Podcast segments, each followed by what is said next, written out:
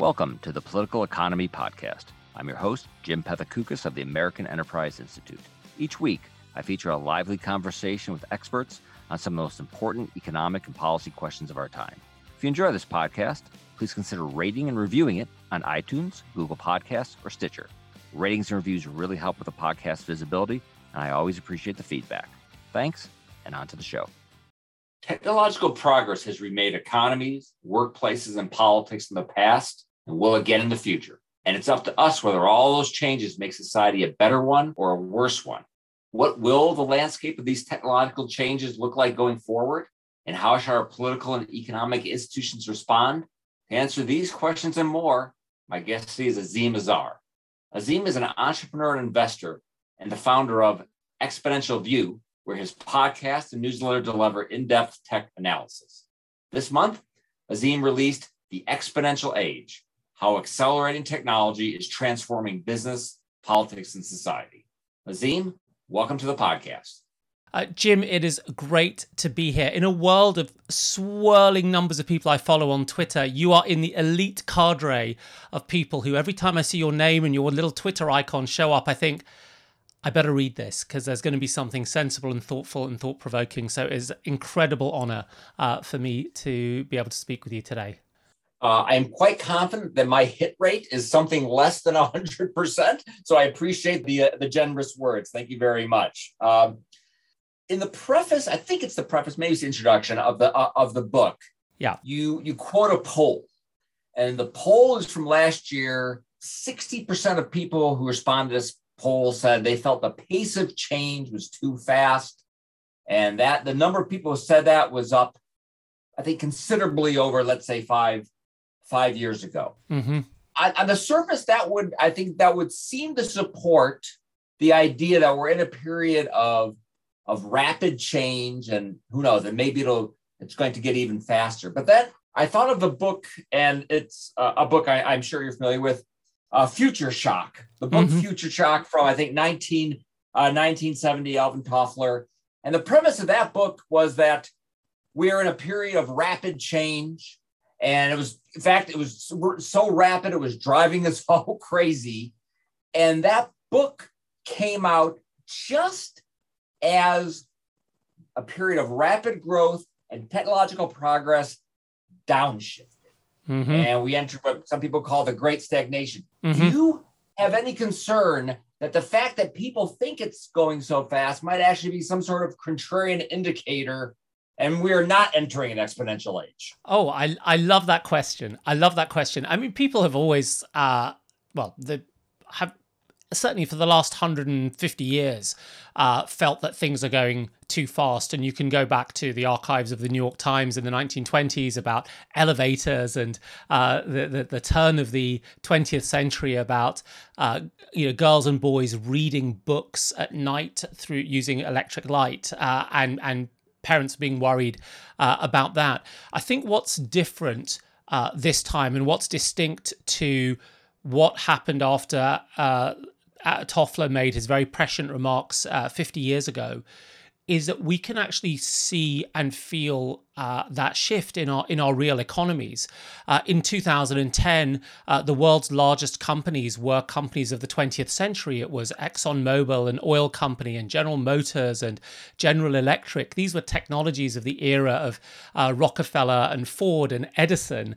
Uh, and by 2015, all of the world's largest companies are uh, essentially IT companies sitting on the top of uh, semiconductor improvement rates, and so there is a there is a distinct shift and it, that's been that's been reflected by the market. It's been reflected by the fact that during the pandemic the companies that grew were the companies that had invested most heavily uh, in automation in ai and it was companies like amazon uh, not sort of traditional retailers.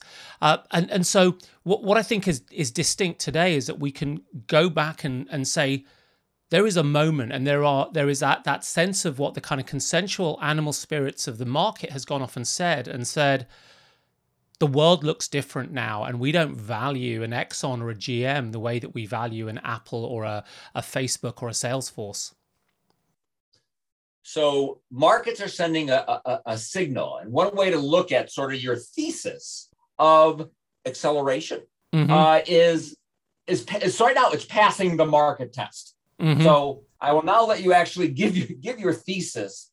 What is driving and what will drive an exponential age? Yeah, no, no, thank you, uh, uh, Jim. I mean, the thesis is really that uh, uh we, the exponential age is really a, a, a discussion about human affairs. It's about the interaction of uh, the economy with with politics. We can call it the political economy. We can call it uh, society, uh, and it's predicated on the argument that um, you know technologies shape uh, the way that indust- industries structure themselves, the way that firms compete, uh, the way that labor markets operate, and the way that the political process then reflects those those tensions. Uh, and a simple example that many of us will understand, given um, you know where we are, is that the technology of the internal combustion engine that required oil created an entire geopolitics uh, around oil. Ultimately, of course, it created big, great companies like the oil majors and, and car companies but it also created a geopolitics. And my argument after a few years' research is that there are a set of new general purpose technology platforms that have different characteristics than the ones we used uh, we, we were used to in the 20th century and they too will shape our political economy and our societies uh, in very, very distinct ways. And those platforms are the one that we're most familiar with c- computing and that clock speed of Moore's Law, giving us more for less every couple of years. Um, and then there are perhaps more surprising areas the field of biology and how we interact with uh, the processes and the mechanisms of nature through uh, genes and through protein engineering. In the field of energy, where mighty wind turbines and dense lithium ion batteries are getting cheaper and better uh, every year.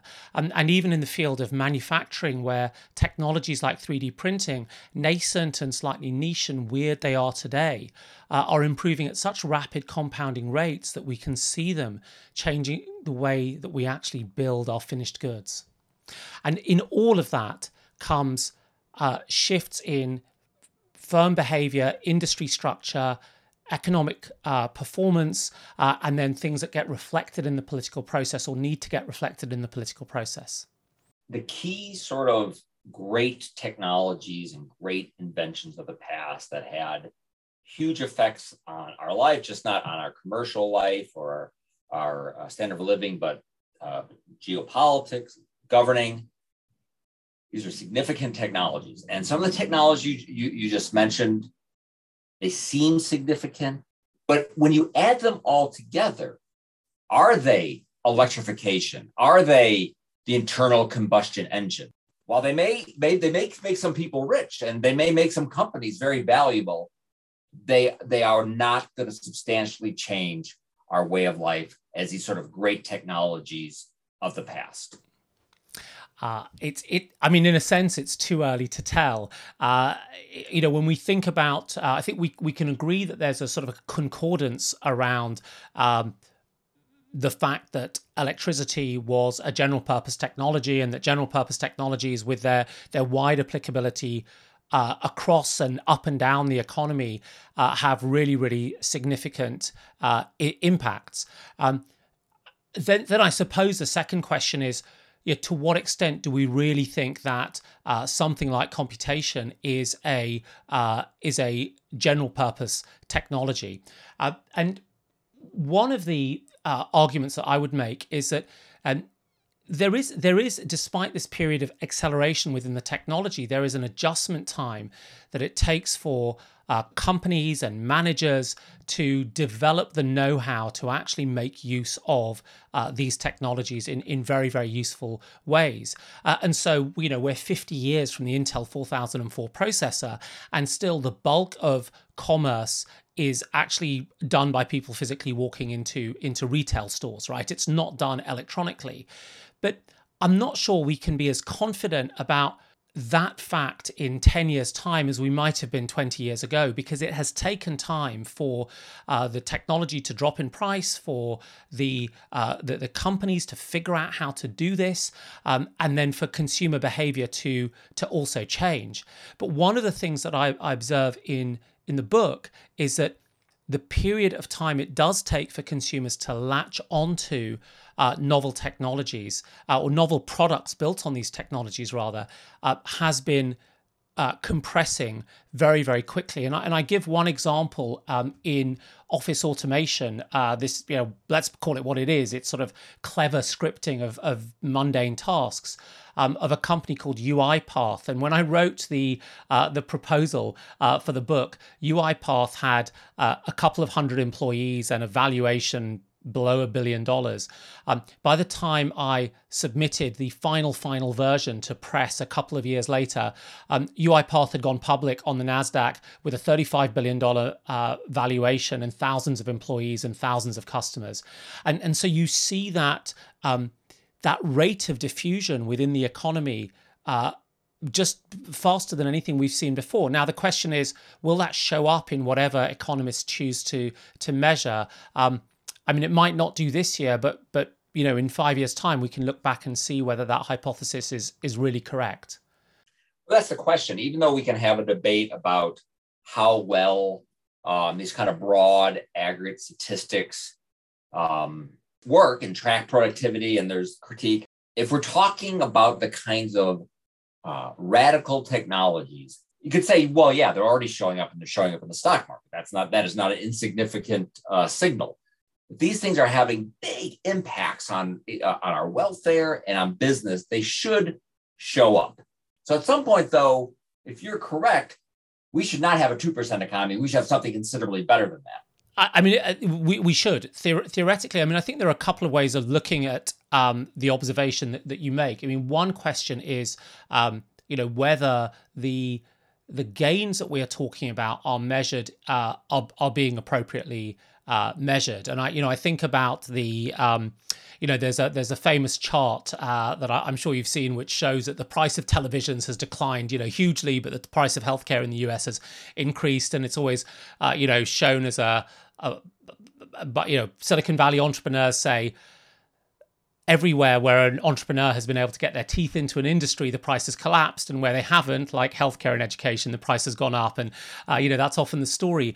Uh, but I think that those sorts of things belie the nature, the quality of the products that you're getting within that within that price decline as well. Um, and so one question is, do we actually capture many of the benefits? And that's why you see uh, economists like Diane Coyle in the UK or Eric Brynjolfsson uh, out of um, uh, the US saying, well, maybe we need measures other than GDP, which you know, I think uh, Eric's has called GDPB or, or, or something um, that might capture some of the gains that we are not uh, able to put our hands around. And that would certainly be the case in something like um, uh, you know, some of the biological uh, arenas where some of these advanced gene therapies might um, extend lifespans, but they might not extend health spans. Uh, and so, does that really necessarily show up as a as a GDP number in any meaningful way? Uh, so, so I think that that's one argument, which is that we're not kind of we're not counting uh, the right uh, kind of things. Um, the the other argument would be that um, there are many other factors that we can't uh, control for in um, you know in in the economy. Uh, so for example we can't necessarily co- co- control um, forecast uh, birth rates and where birth rates end up and that often drives uh, gdp uh, we don't necessarily control for the the nature and quality of work that people are doing and the amount of leisure time that is uh, embedded within within the economy, and that might also be valuable. Uh, so, so I'm I'm I, I suppose I look at your, your, your question and I say I, I, say look I'm not confident that we'd necessarily see uh, you know a return to a three percent world uh, you know in a kind of post-war e- excitement but what I do see is I see technologies upending industries uh, in in very very large uh, degree, uh, and that to me is pretty is pretty interesting. Well, let me let me phrase that question uh, uh, differently. Between now and 1980 is roughly uh, 40 years, mm-hmm. and if you ask people in 1980 who remembered 1940, they would say, "Wow, things are a lot different in 1980 than 1940." But some people would say, well, maybe things really aren't that different today than in uh, than in 1980. If you're right, our life should look a lot different in 25 years mm-hmm. than, than it is today if we're really going to be, as the subtitle says, transforming that's a yeah. powerful word business politics and society yeah well i mean i, th- I think it will it will look uh, dramatically different and i think there's a really distinct difference to um, uh, to today to where we were in um, in 1980.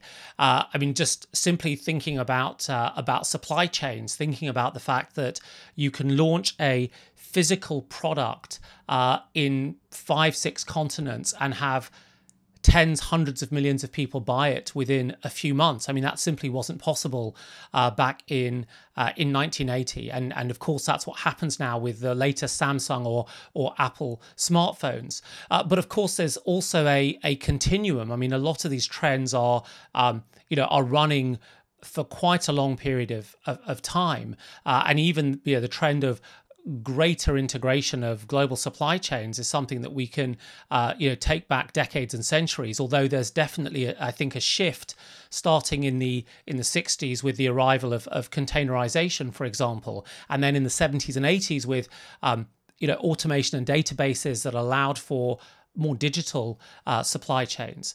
So so I think there are things that look distinctly different and if we roll forward in you know 20 or 25 years uh, we won't have an oil and gas industry we might have a decarbonisation industry uh, we will have these um, kind of awkward models that look awkward today of um, personal transportation you know today's personal transportation choices are do i walk do i jump in the car or do i take kind of public transport which is more common in Europe than, than in the US. Um, and if you get in the car, you're leasing it or you own it outright. And what will that actually look like in 20 years? I think it will be a much more um, fragmented, disaggregated uh, market, a much more highly highly segmented market. So it will look and feel quite different to know, today's commute, the one that I do at the age of uh, of you know 49 uh, later in September 2021 is very very similar to the one that I did when in with my parents at the age of nine when they would drop me uh, to, to school. They would drive me in a car in a road with traffic lights and traffic jams and the occasional cyclist, and that's what it looks like. And I, and I, I think it'll look different in, in 20 years. How will that exponential age be powered? To me, that is almost a fundamental question because what you're talking about is not a kind of old fashioned environmentalist kind of scarcity model. You're talking about abundance. Where's that energy coming from?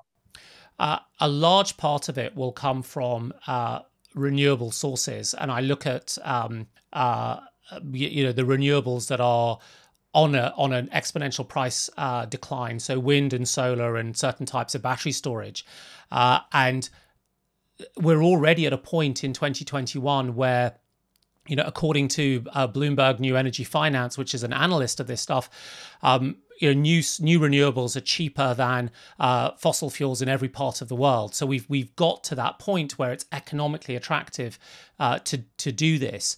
Uh, I mean, to get the full energy mix, of course, we're going to need more than renewables. We'll need things like geothermal, and we'll need uh, nuclear, and potentially, given the breakthroughs. Um, in uh, some of the scientific breakthroughs and engineering breakthroughs in fusion, we may even have uh, fusion. Uh, so we will get to a point where uh, the we, we won't be using fossil fuels as our prime prime mover. Rather, we'll have a mix of things that look big and lumpy, like like fusion and th- geothermal, and things that can look very, very decentralized, uh, like um, like wind and community solar and rooftop solar, matched by storage systems that will range from everything from big grids of lithium ion batteries to new technologies like that of, of Form Energy, which is an iron based battery, uh, through to things like hydrogen being used as, as, storage. But critically, that hydrogen will be what, what is known as, as green hydrogen, produced by um, uh, solar or wind powered electricity through an electrolysis process uh, rather than through, uh, you know, kind of cracking of natural gas or you know re- reduction of natural gas and that will be a, a zero carbon uh, hydrogen that will be used uh, for you know for storage and for for shipping and, and for certain types of other transit i would have guessed 20 years ago mm-hmm. that decoding of the human genome would have created a general purpose biotechnology that by now would be a key element of medicine. Doesn't seem like that has happened. What is the case for that happening now with genetic editing, CRISPR, or I don't know, other technologies. Yeah, I, it's a really, really great point. You know, we're not where we thought we would be. Um, when that first gene was uh, genome was sequenced, it cost between 300 and 400 450 million dollars. I'm, I'm, there's some argument about it. And today, uh, in a market that is dominated by one firm, Illumina, that price is around a thousand uh, bucks. Uh, so it's really uh, dropped a great deal, and there's very little reason why it can't uh, continue to drop and drop further, and hope, hopefully new competition will spur those price declines. Um, I, th- I, think a, a, couple of the reasons why uh, it hasn't um, had quite the impact that we might have uh, expected uh, have been to do with a better understanding, a better understanding of the science that this is just not about uh, the expression of the genome. It's also about uh, the epigenome, the, the, the which is uh, in a sense the kind of software that sits on top of the genome, um, and other parts of of uh, this uh, this arena called omics. So it's uh, it's about being able to measure and quantify and express mathematically uh, all of the different biological systems that we have, and those scientific breakthroughs have you know really are still being made in the last 20 or 30 years and it takes time for those to be realized but what we are starting to see with the thousand sub thousand dollar genomes uh, screens are the more widespread availability of this um, this technology. And I'll give you one example that I had to cut from uh, from my my book just for for length, which is that in um, in in the US uh, there are certain uh, providers of uh, in vitro fertilization test tube babies who will do a um, a genome sequence of the um, the successfully fertilized um, uh, eggs within a couple of days uh, of that fertilization. And through that genome sequencing, they can look for extreme risk factors, health risk factors. So things like um, Down syndrome, but also extreme extreme dwarfism or extreme uh, cognitive uh, impairment. And that information can be used by parents to say which of the one of these sort of successful, um, you know, fertilized eggs do we actually want to uh, uh, proceed with, and and that technology is is available, that service is available for less than a couple of thousand dollars uh, now, and so that's becoming more and more commonplace. And of course, we had the case uh, two or three years ago of the Chinese scientist who sort of, you know, broke every ethical protocol by using CRISPR to edit uh, a pair of twins uh, to sort of eliminate a chance of a particular condition for them. Um, and so, so the technology is sort of is is is now getting there. It's getting cheap enough, uh, and some of these use cases will become more commonplace because they're being commercialized and, and business, you know, founders are taking them out to market. Uh, some we will still need to think about because of the ultimately the health risks and the medical risks and the ethical questions they they raise. I suppose I would like to live to be 120. That would be great, but I I want to be healthy and I want my mind to be in good shape. So I guess I don't know if you call it health span. Health span. So yeah. Are these technologies going to lengthen lifespan, or just you know maybe not lifespan, but just make us healthier longer?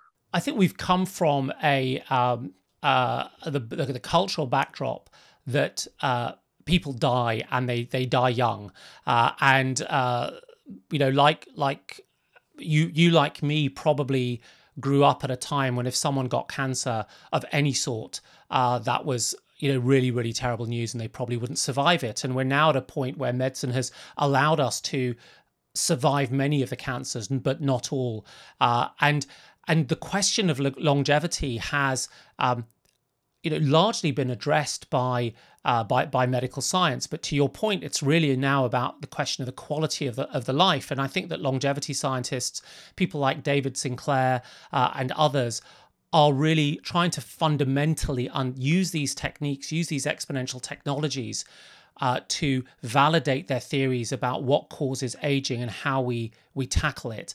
Um, I'm not sure it'll necessarily, in its first instances, be things like genetic knockouts rather than changes in in lifestyle. But but I do think that that the science combined with the the ability to run the experiments and the ability to to apply these technologies to those experiments is telling us about that core question of health span. So, for example, I uh, regularly uh, fast intermittently. Um, I also take um, transresveratrol and I take a, a supplement called NMN, uh, all of which tackle the parts of the aging circuitry uh, which you know has been is, is science that's probably 15 years old in a sense and sort of more robust only 5 or 10 years old.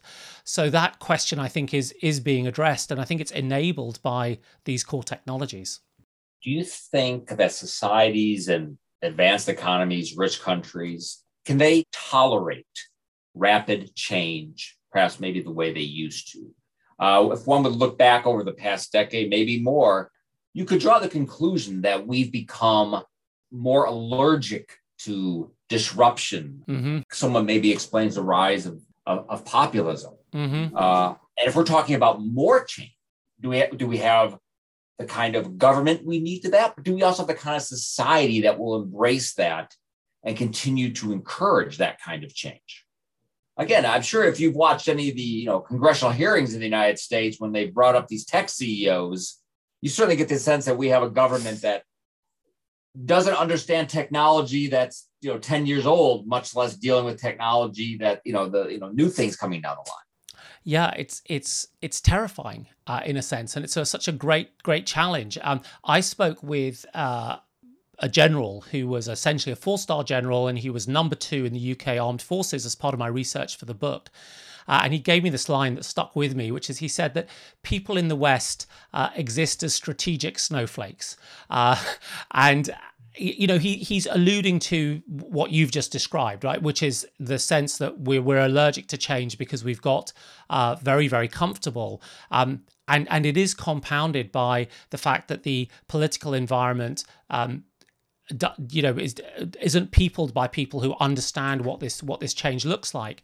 Um, i think the way that we might be able to uh, tackle that i mean i think it's partly it's it's books like like mine which try to be sort of balanced in their sense of possibility and their sense of the of the risks.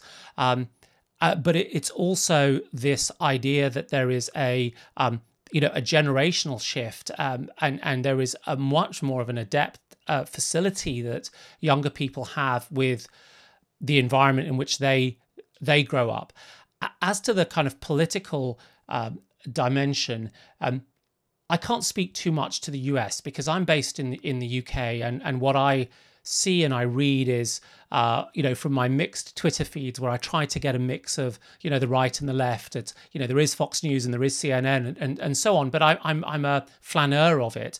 But within within the UK, the thing that I see that is interesting is that the political bureaucracy, uh, the civil service, the the regulators they seem to understand these issues and they're increasingly getting people who have done their time in tech companies who now want to provide some public service into these organizations. And so the civil service the government departments the uh, the, the regulators are often deeply deeply thoughtful and really understand the issues. Um, and that's a great positive where they get stymied is by the political know-how um, and where the, the politicians are trying to take them. And so it, this ends up being, at least it's not a, a problem of intellectual capability within the bureaucracy that has to make this happen. Uh, but it, it is a, a problem with with the politicians. So it's kind of it's one it's one big problem rather than a big problem and a medium problem, which I guess is a better place for us to start from. So when Toffler wrote Future Shock, the US was seeing rapid change technologically and also lots of civil unrest we adjusted to those changes and we didn't go crazy like he had predicted. But since then, we've created these, these online bubbles where crazy ideas like the QAnon movement can thrive and spread. Are you concerned that these changes will make us crazy going forward? I, you know, I I am concerned. I call, use that the lens of the the exponential gap uh, to describe that. Right, the gap between where we we sit in our normal everyday habits and customs and behaviors and criticality, and where the the, the potentials of the technology.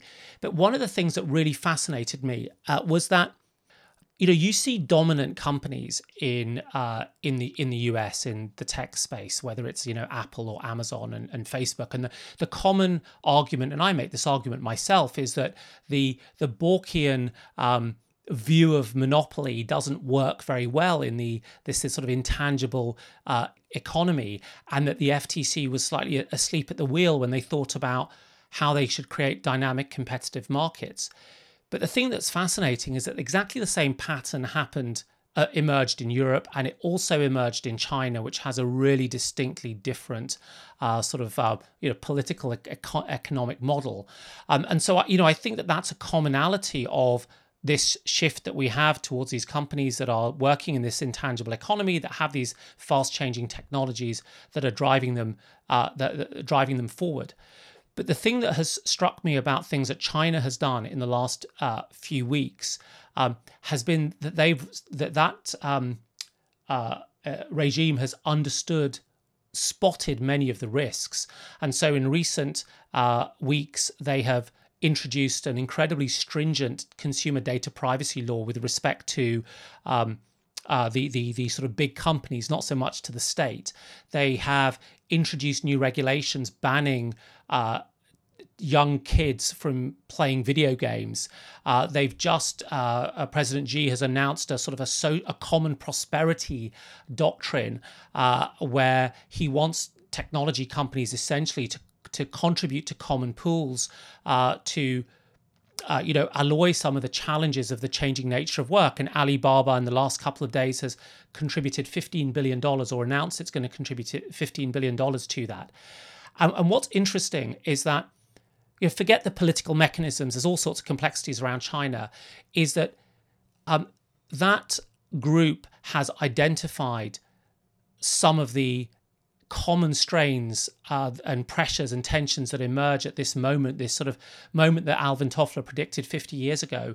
Um, and they've also come up with particular policies that make sense within their cu- cultural and political context.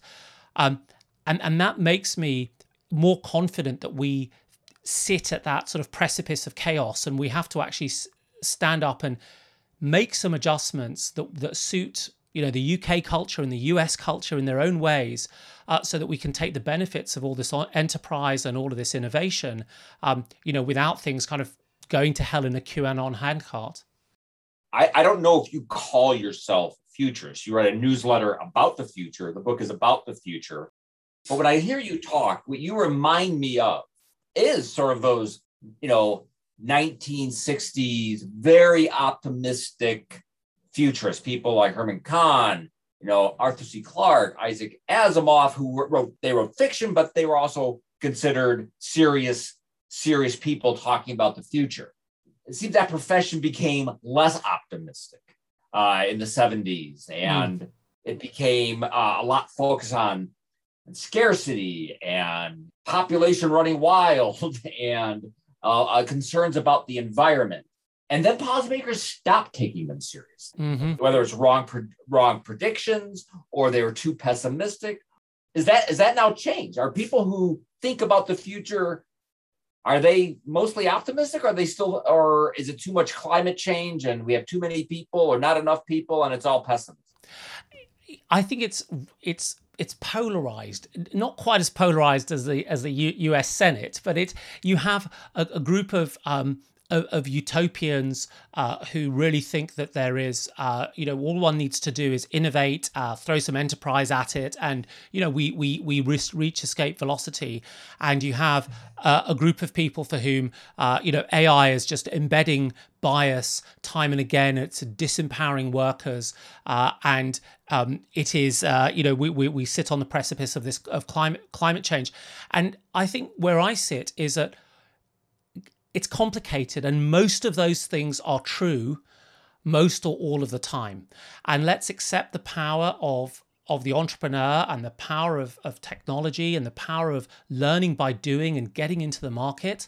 And let's also accept that there are real challenges that we can't just ignore that that won't simply be solved by uh, by the market, uh, and that if we want to have harmonious societies that, that improve welfare and, and eliminate risk and create uh, well being and, and wealth, uh, that we have to you know recognize that the rough goes with the smooth uh, recognize that uh, this will be both hot and cold uh, and and it's a journey that we have to bring bring together.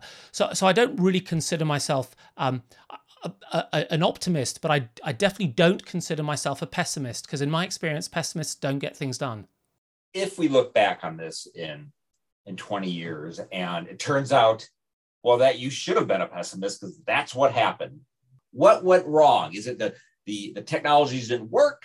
Uh, policymakers didn't do what they were supposed to do, or didn't do what they needed to do? I, I think it um, it went wrong because we didn't recognize a uh, a, a, sense of common purpose uh, where we could uh, work together while um, recognizing differences. Uh, and you know that is a, that is a at, the, at, its heart it's a very very difficult ongoing uh, question of politics of politics between peoples and politics between cultures and politics between uh, nations but if it goes wrong it it will be because um, we spent time you know arguing um, uh, and competing in unhealthy ways when we could have spent time uh, recognizing that that technology and that learning and that you know man's human's efforts and, and enterprise uh, is a real gift and we can do a lot with it. Uh, and and you know i think that the last 10 or 15 years i think the language around strategic competition uh, that has started to uh, emerge um, is is not entirely helpful but it's not entirely uh, unhealthy either because to move forward we're going to find some common interests and some areas of disagreements and that's in the realm of the politicians and we can pray that we you know the quality of our politicians uh, improves with every generation my guest today has been Azeem Azhar, author of The Exponential Age How Accelerating Technology is Transforming Business, Politics, and Society. Azeem, thanks for coming on the podcast. Jim, it was such a pleasure. Thank you.